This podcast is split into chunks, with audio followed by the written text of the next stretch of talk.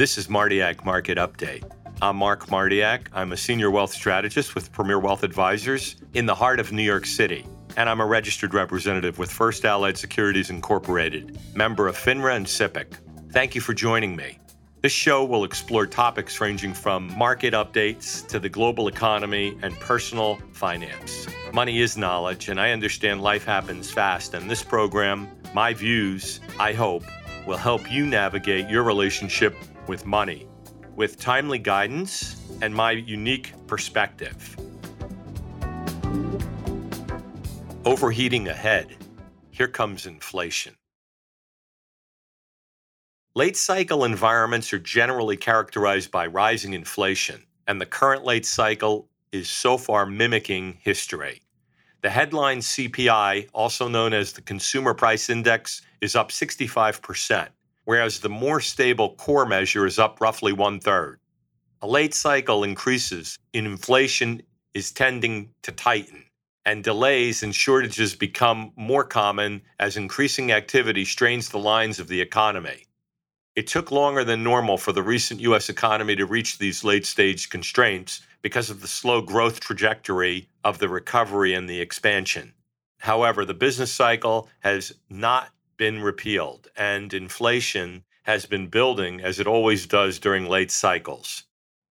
The U.S. currently has the highest inflation rate in the world among developed nations. The limits of the U.S. economy are quickly becoming evident product and labor markets have become extremely tight. Longer vendor delivery times suggest demand is outstripping supply, and prices rise when demand is greater than supply. Vendor delivery times are not only lengthening, but are currently among the longest in the history of our data. There simply isn't enough available skilled labor within the U.S. economy. Openings are now the best in the history of the data. Labor markets are like any other product market, and the price of labor, for example, wages, generally increases when the demand for labor outstrips the supply. What about government spending and tax cuts? Both federal and state and local government spending is increasing.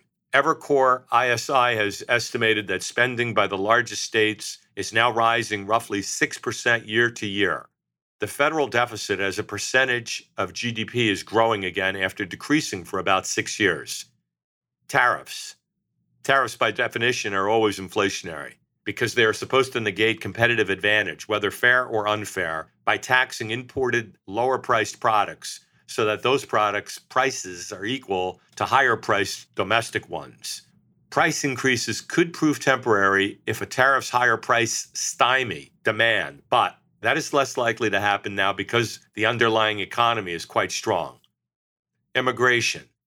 One should always want thorough, consistent, and meaningful immigration standards. However, U.S. labor markets are tight, and current immigration discussions are not addressing the need within the U.S. economy for additional labor current public policy seemingly ignores that the price of labor, again, wages, is already rising because of the growing scarcity of available qualified workers. Iran and oil. One could agree or disagree with the recent positions on Iran. However, oil supplies could be significantly constrained. Oil prices, in particular West Texas Intermediate crude, have more than doubled since early 2016, largely because of an improving economy. The combination of additional supply restrictions and a strong economy will likely further increase prices. According to Cornerstone Analytics, a leading independent energy research firm, OPEC does not have enough spare capacity to make up for a full reduction in Iranian exports, and non OPEC production is running near full capacity. And if its analysis is correct, then any supply constraints could result in meaningful higher prices. Energy prices would likely have to substantially increase before demanding the U.S. economy. That's a wrap for Martiak Market Update. I'm Mark Martiak, and thank you for joining me today. Remember, you can find all the episodes on my blog at markmartiak.com. Always feel free to contact me if you have any questions about anything we've talked about or if you'd like to discuss your financial portfolio. Tune in next time for Martiak Market Update. I'll see you around.